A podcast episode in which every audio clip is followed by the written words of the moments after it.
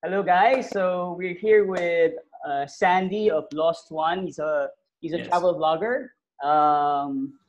We're doing this podcast for season 2 for Experience Philippines with the hashtag Pilipinas Muna. So we're trying to encourage people to start traveling domestically for now until, you know, I think at this point sa buhay natin sa Pilipinas, we don't know what's going to happen in the next few months, especially everyone is in quarantine.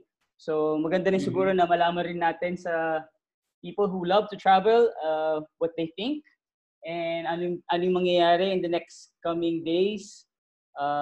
So yun, so we invited si Sandy.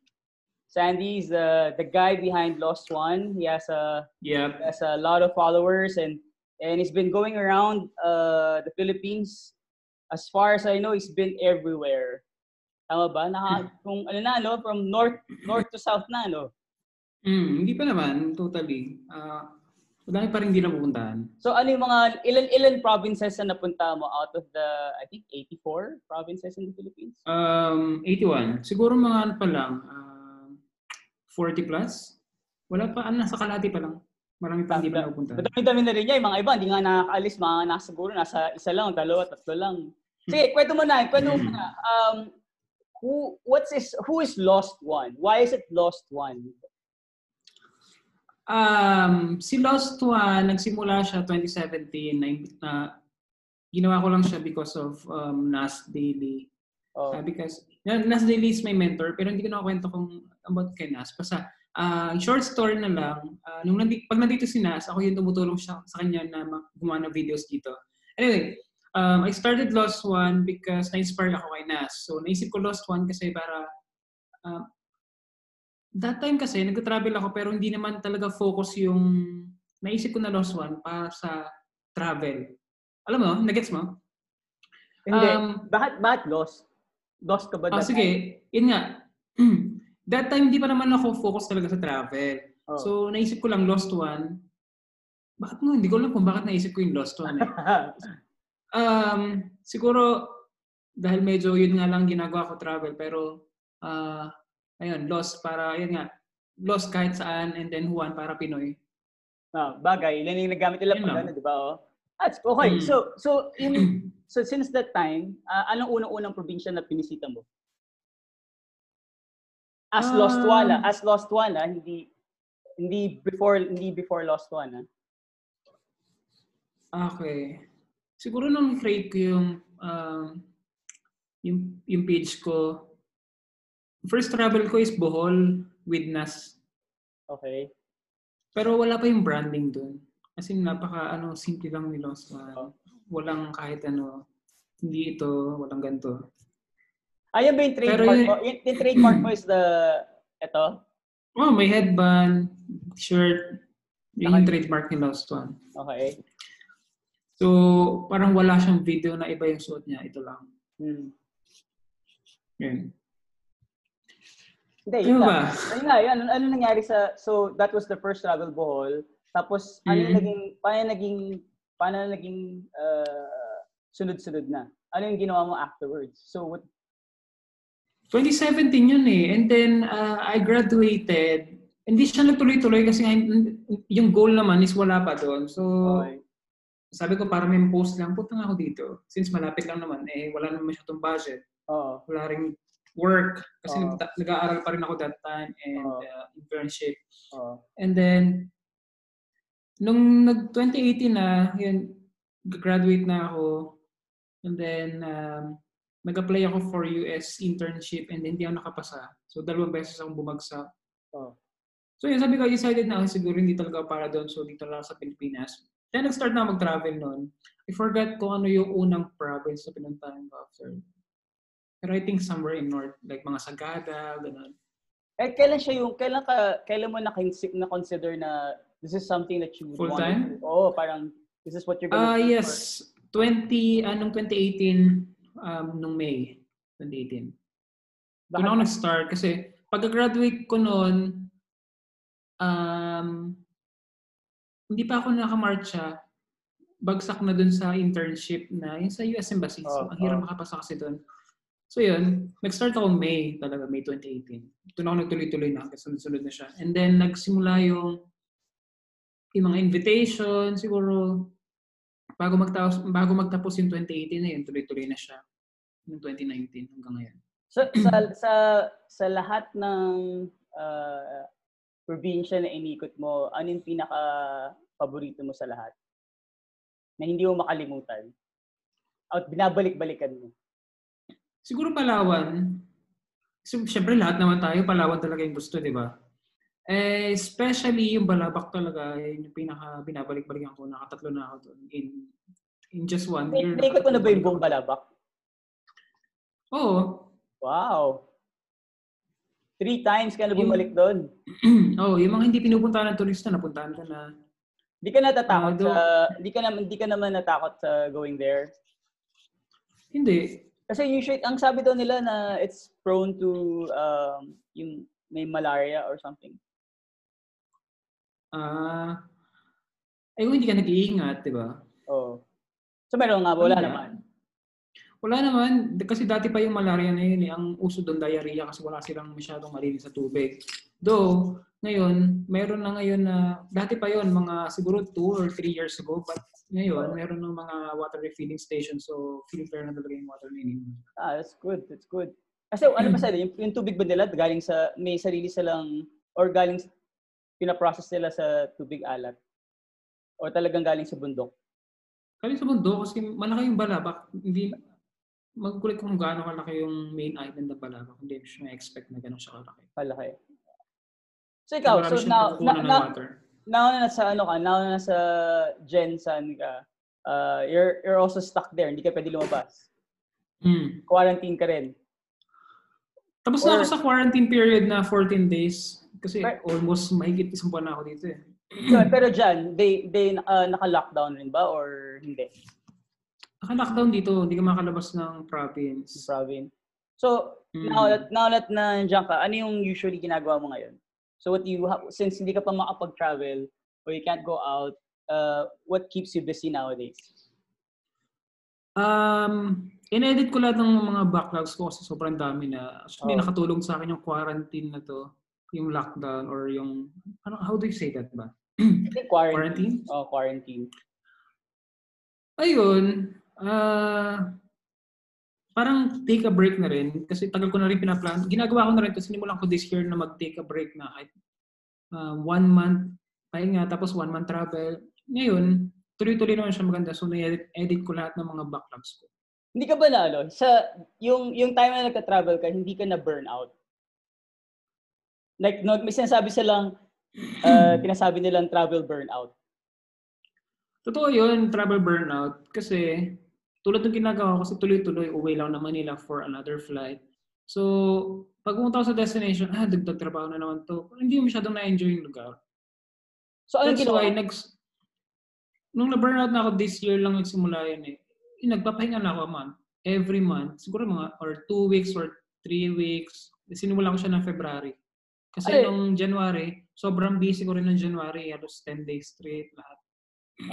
So, anong cause ng, I mean, ano yung naging reason kung bakit nagkaroon ka ng travel burnout? Because tuloy-tuloy, walang tigil? Or you look at it now as hindi ka na nakapag-enjoy when you do the travel? Ako, hindi naman ako napapagod sa kakatravel. So, kahit sabihin mo, tuloy-tuloy yung travel ko, hindi ako mapagod. Nababurnout, kasi iniisip mo yung mga trabaho hindi mo nagagawa kasi hindi ka nakapag-edit. Ang dami mong... Pero kung sabihin mong travel lang, hindi ka mag-burnout kung ako. So, naiyak sa travel. Kahit sabihin mong sa basta matutulog, okay lang. Pero yung iniisip mo yung ang dami mo ng trabaho, like 10 na hindi mo magawa kasi nga dire-diretso yung travel mo. So, kailangan mo siyang planuhin. Hindi porque ang dami invitation, i-invite ka ng invite. So, kailangan give time to yourself din na makapagpahinga. Para magawa mo rin yung mga trabaho mo. So, that's a good advice for upcoming or people who wants to pursue travel vlogging. So dapat ganun rin, they have to learn how to pace themselves, tama ba? Ano no? yung advice mo na yan, na parang lumalabas na advice siya na hindi mo pwedeng, kailangan marunong kang mag-pace ng trabaho, ng travel, hindi basta-basta tuloy-tuloy na travel. Kasi nga, tumatambak yung trabaho, tama? O, kailangan meron kang scheduling. For example, mag-travel ka ng 5 days. Eh di, mag-set ka ng, depende yun kung gaano kabilis magtrabaho. For example, 3 days, kaya mo nang ilabas yung output. Eh di, mag-set ka ng 3 days and then set another appointment na, for the next travel. Itong travel vlogging, do you see yourself doing this for a long period of time, or do you plan to do something else outside of this? Wala ka, or gusto mo rin parang tuloy-tuloy itong hanggang kaya mo?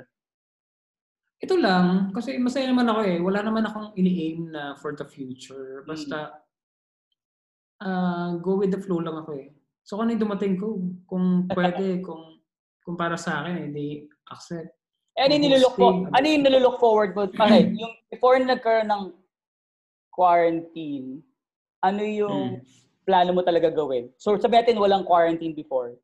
What was the plan na dapat mong gawin that time? Travel lang. Kasi simula March. Ano yung destination dapat? Simula March 1 kasi to 10. March 1 to 10, nasa Palawan ako. And then, wala na ako masyadong schedule na, and then may isang blogger na nag-invite sa akin from Instagram na lipad daw ako ng CDO. So I fly to CDO. Sagot naman niya lahat. So sige, sabi magawa 1 month travel daw sa Mindanao. And then yun, hanggang March 15 or 17 lang kami nakapag-travel kasi nagsimula na mag-lockdown. Oo. So the plan talaga is Mindanao. Iikot talaga kayo ng Mindanao niyan. Kasi may dala kang sasakyan. Ay, saya. Okay, but now that this happened, ano yung backup plan mo? Well, it's more than a month na rin nung nandito ako sa Mindanao since I flew last May 10. Diba? Ang tagal na rin. So, more than a month na. Wala naman ako masyadong pinaplano. Masama, happy lang ako na nagka-lockdown kasi nagagawa ko lahat, nalalabas ko lahat ng trabaho. And then, yun lang, namimiss ko lang yung family ko kasi tagal ko na rin din ko yung mga 3 months na siguro. Oh, shit. Sabay pamilya mo siya.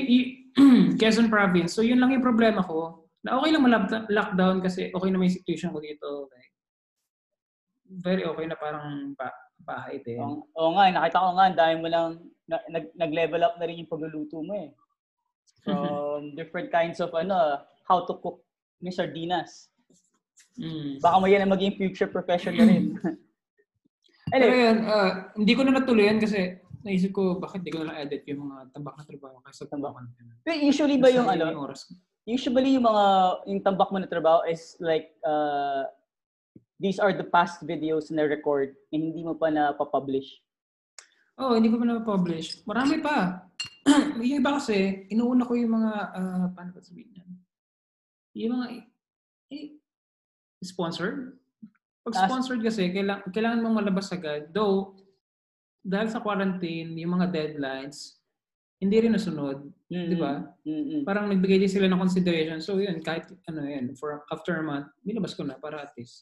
Medyo mahirap din kasi yun eh. Tulad nung, ano pa yung nilabas kong trabaho?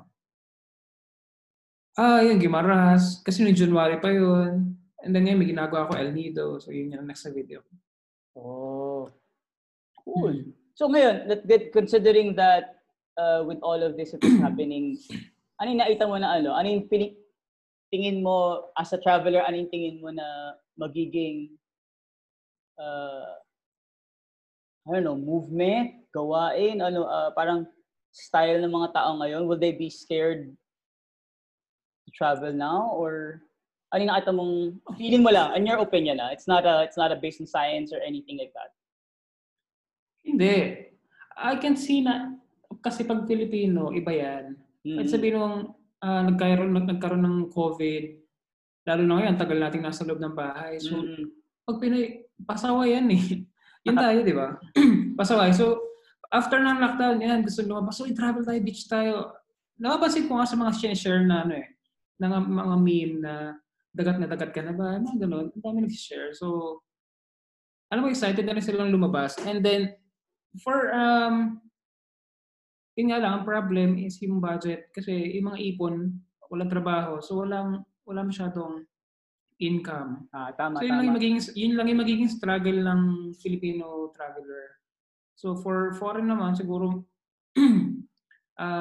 hindi ganun, medyo mababa, since kakatapos pa lang ng lockdown, parang kakagaling pa lang ng mga patients. So, wala masyadong foreign traveler for sure. So, ang asahan ng tourism is local. So, ngayon mapapansin ng, di ba, pag sinabi yung Department of Tourism, they focus on foreign travelers eh. Parang secondary lang yung Filipino or locals. So, for sure ngayon, mapapansin nila yung kahalagaan ng local travelers. And then, masarap pag-travel after COVID kasi mura lahat eh. Lahat ng promotions andyan. So parang lahat is back to normal na kahit sabi mong sikat ka, mahihirapan ka, di ba? Na kumuha ng iyong mga clients kasi paano ba sabihin yun? Takot yung mga tao? Or kasi walang pera yung mga tao? Walang pera. So pababaan kayo. Kaya magandang opportunity na rin yun kung may ipon ka naman at kaya mo naman mag-travel after lockdown. Go for it. Kasi ang daming promos niyan. O nga, yung friend ko na may mga hotel, ang baba na nga ng bigay ngayon. Even flights. Oh, mas last time I check na. Yung flights nga for next month, nag-check ako. Kasi walang assurance yun. 1,000 lang yung pauwi ng Manila. Diba? Seryo? Ano yung Cebu-Pacific? Oh, even AirAsia. Pura lang. Ah, I think AirAsia mag-resume yata ng operations eh. Yun ang sabi eh. I think, but not Philippines. I think international based sa Malaysia sila. So, baka dun sila magsimula. And for, hindi naman sa ano, siguro for bloggers. Siguro magiging in-demand yung mga influencers after this. Kasi kailangan nila promotion eh. More promotion kasi, yun nga, dahil sa nangyari. But bro, baka yung magiging challenge nga lang is wala mga pera yung mga like hotels ngayon. Oo. Some, pero yung mga big, like, di ba willing naman silang, ay, gastos tayo kasi kailangan natin to. Oo. Kailangan natin bumangon. So, kailangan mag-invest. True. Ayan. So tingin mo kailan mag-normalize yan? Magiging back, parang magiging like kagayang last year. Kasi last year, summer of last year was madaming travel eh. I can't say. I can't. Or siguro matatagalan yan. Or hindi naman. Or depende. Siguro half a year para makabawi. Sa mga businesses, matagal sila makakabalik sa normal. I mean, yung mga lugi nila, di ba? Oo. Hindi ganun kadali babawi yung 2 months na lockdown. For sure. Pero for traveling, siguro balik na yan mga 2-3 months. Back to normal na yung mga... Lalarga na yung mga Pinoy. Bagay. Ako nga, plano ko after the lockdown, punta na agad ako ng Humalik Island. Kala ko punta ka ng Siargao kasi nakita ko sa post mo. Pupunta muna ako ng Humalik kasi kailangan ko ng ma-feature yan. And then after that, doon ako punta ng Siargao. And then, dito ako siguro 1 month. Maghahanap ng mga pwedeng business, something like that. Saya. Ito talaga, masarap talaga buhay pala pag traveler. Matrabaho nga lang. Matrabaho lang. Yung last video ko nga na Balabac Palawan, it takes 1 week para gawin. For how long of a video? Mga 5 minutes? Yung 9 minutes. Hindi, wala namang kaso kung 9 minutes yun. Ang matagal lang kasi yung paggawa ng script doon kasi depende sa mood. Sabi ko nga ngayon, gagawa ko ng script for my El Nido pero wala akong nagawa kasi. Wala ka sa mood. Medyo on talk. So natulog ako. Siguro baka after this, I'll make a script. So paano yung schedule mo ngayon? So usually, what time do you, like in the mornings, do you work or usually work at night? Kung saan ka mas inspired? Morning person ako. So I woke up 7 a.m. At sabihin mo puyat ako mga 12 na tulog or 1. Nagigising ako ng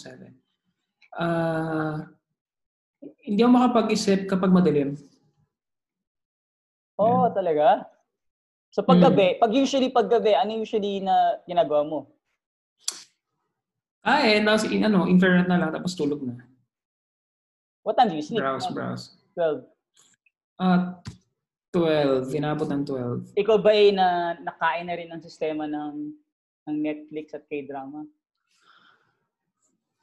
The first 2 weeks na nanonood ako, and then ngayon, wala na akong time kasi nga, kailangan ko natapusin yung mga trabaho ko.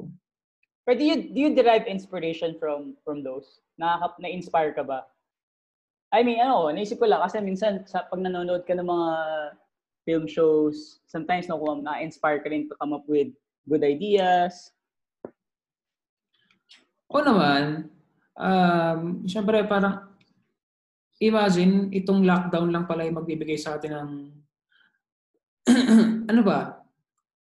Marami kasing naitulong yung lockdown sa atin. For example, yung bored ka, nagka-time ka sa family mo na hindi mo naman na-experience for years. Then nalaman mo na kung gaano kahalaga yung family, kung gaano kahalaga yung time. Yep. And then, di ba, nagigets mo? And then may mga, marami ka na-discover din na talents kahit sabihin wala kang ginagawa o discover na marunong ka pala magluto. Mga pwedeng gawin na i-discover mo. So, ano pa ba? And then yung panonood nga ng mga K-dramas and everything, series. Yung mga ganun, nag-open up din siya sa mga close-minded. Like, iba't ibang series kasi yan, may mga matututunan ka talaga na pag nanonood ka, di ba? Ano yung close-minded? Ano yung close-minded? Close-minded, may mga topics kasi na hindi sila aware. So may mga series, may magagandang series kasi na ganun pala yun. So parang na-open yung mind nila na you don't judge pala that person na nagigets mo yun. May mga series kasi na sobrang puno ng aral . Tama, like Itiwan. Puno ng aral ang Itiwan. Ganda ng dami kong natutunan dun. Pinanood ko yun. But what keeps you? I mean, what are your favorite inspirational so far na series na napanood mo? Ha? Meron ka ba dyan nagustuhan na talagang na I think top of the list sa mga series na napanood mo?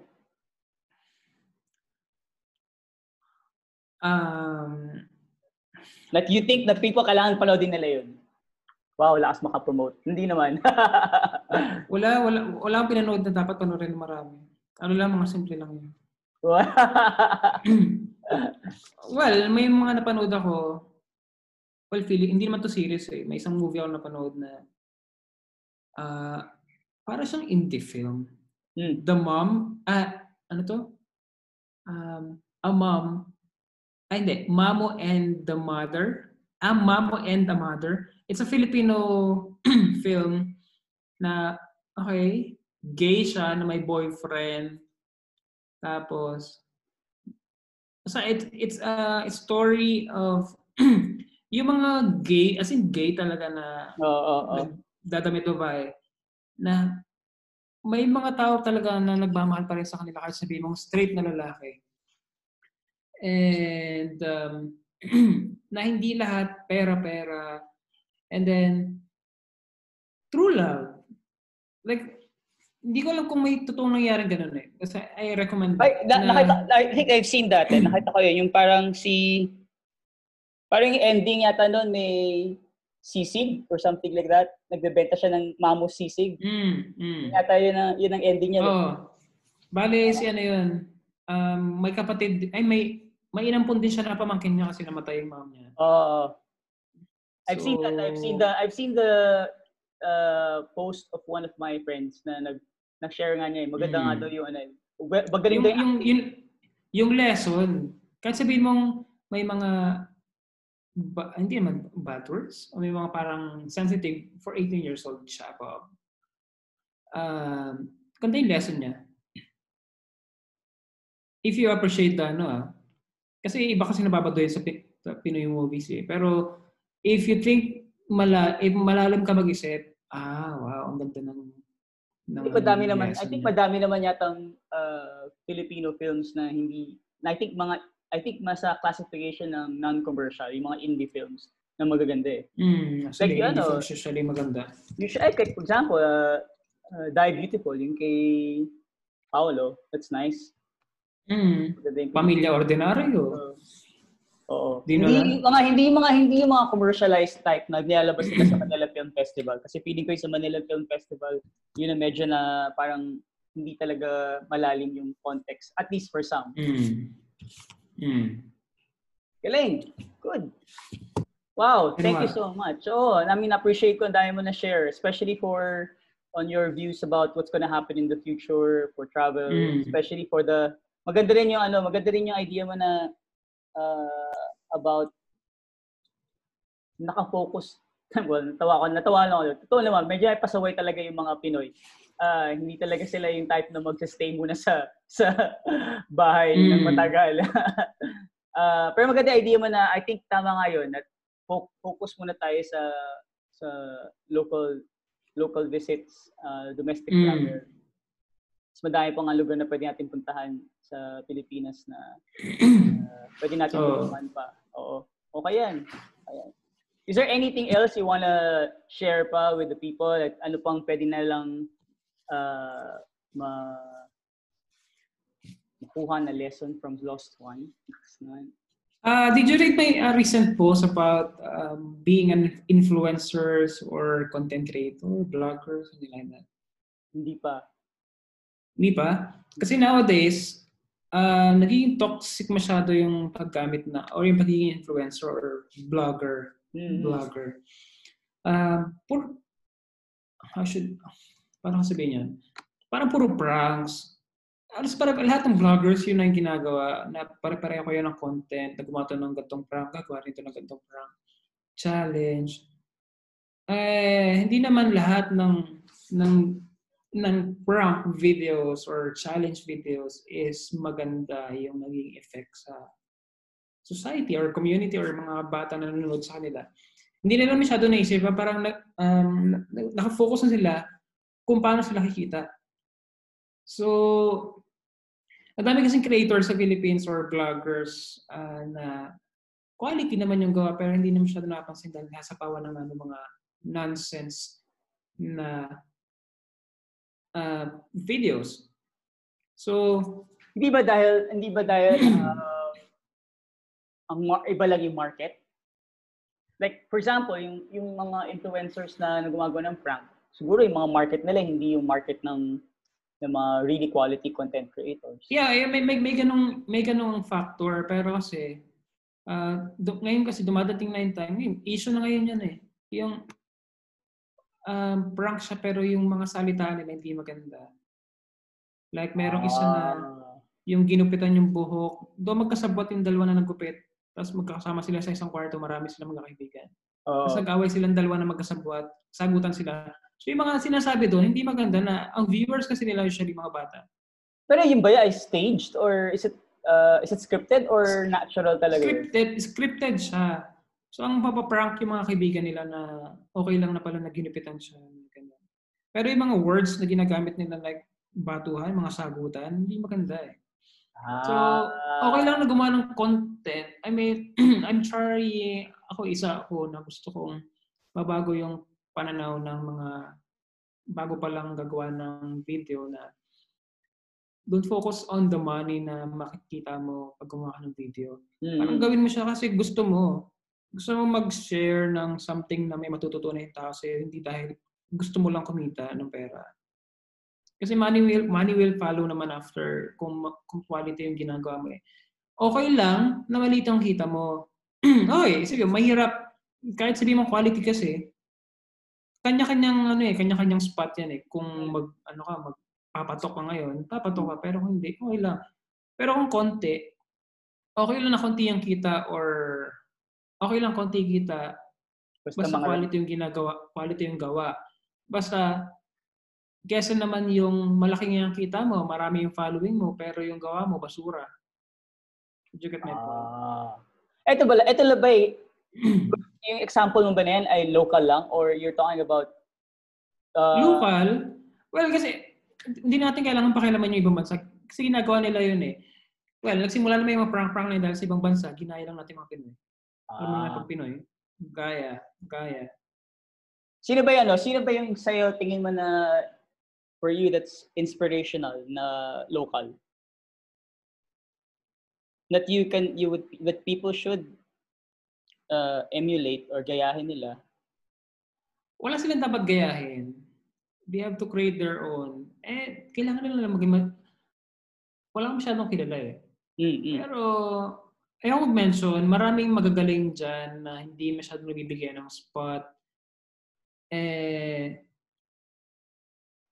Aminin natin kasi pag Pinoy kasi masakit man sabihin pero mas tinatangkilik nila yung alam mo yun, mga simple lang. Hindi sila masyadong nakaka-appreciate. Konti lang yung nakaka-appreciate ng art or yung effort talaga. Minsan nga, foreigner pa yung tinatangkilik na kaysa yung sariling kapwa eh. Well, I think yun naman talaga. Minsan yun ang ginagawa talaga ng iba.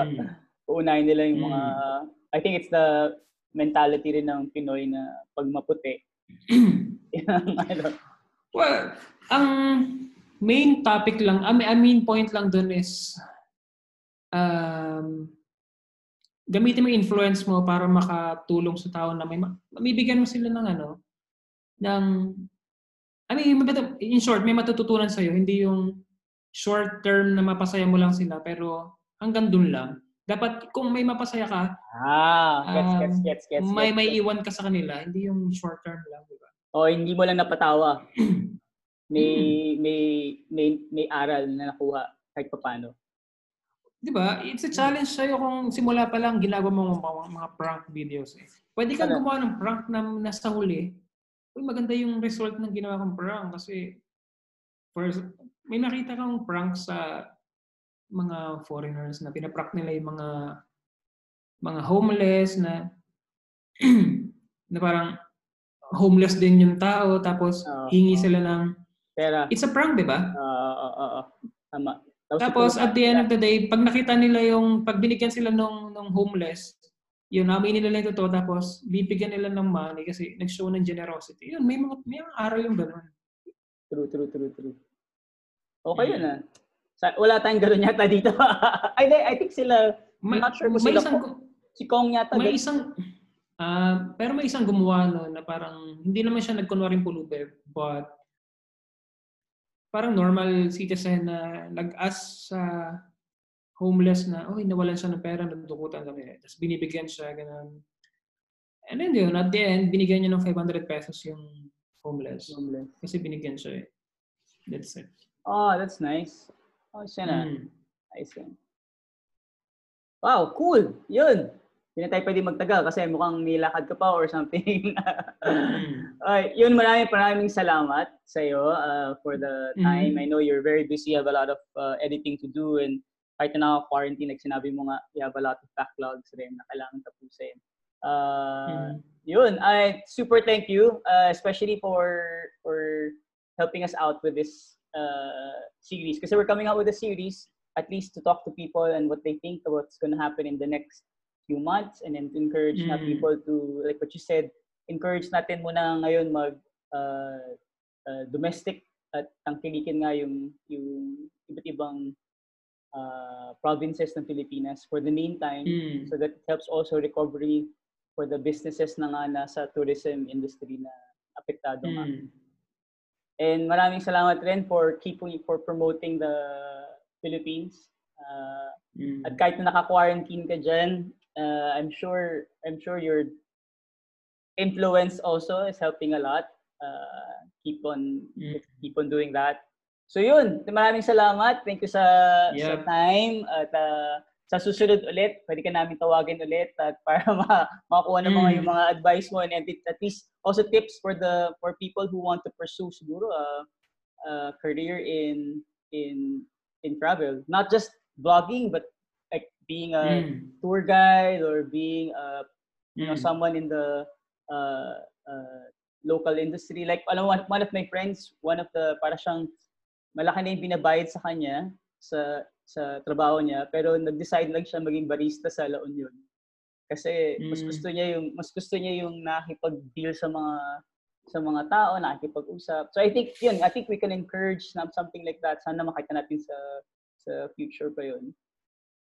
Maraming salamat, Sandy. Yes.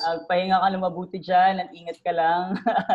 Sana makita pa namin yung mga luto mo na iba't ibang sa simpleng pagkasimpleng canned goods nagiging cuisine. Ayun, yes. Sige, thank you. Gusto may sabihin ka ba or anything you want to encourage everyone to talk about, to go to your YouTube? I think you're encouraging people to go to your YouTube page now, right? Kasi if they want to know the different places here in the Philippines, they can visit my YouTube. Kasi on Facebook kasi medyo mahirap mag-browse. So on YouTube, wala ka nang hanapin baka sa sunod-sunod na yung mga videos. So, true. Madali na lang makita. So kung naghanap kayo mga ideas sa pupuntahan, best to visit my page para yun, magkaroon kayo ng mga list na pupuntahan sa Pilipinas. Ayun. It's Lost Juan. So sa YouTube, / Lost Juan lang. Ang details na. Yay! Sige, Sandy. Maraming salamat. At pahinga ka dyan. Alright. Thank you.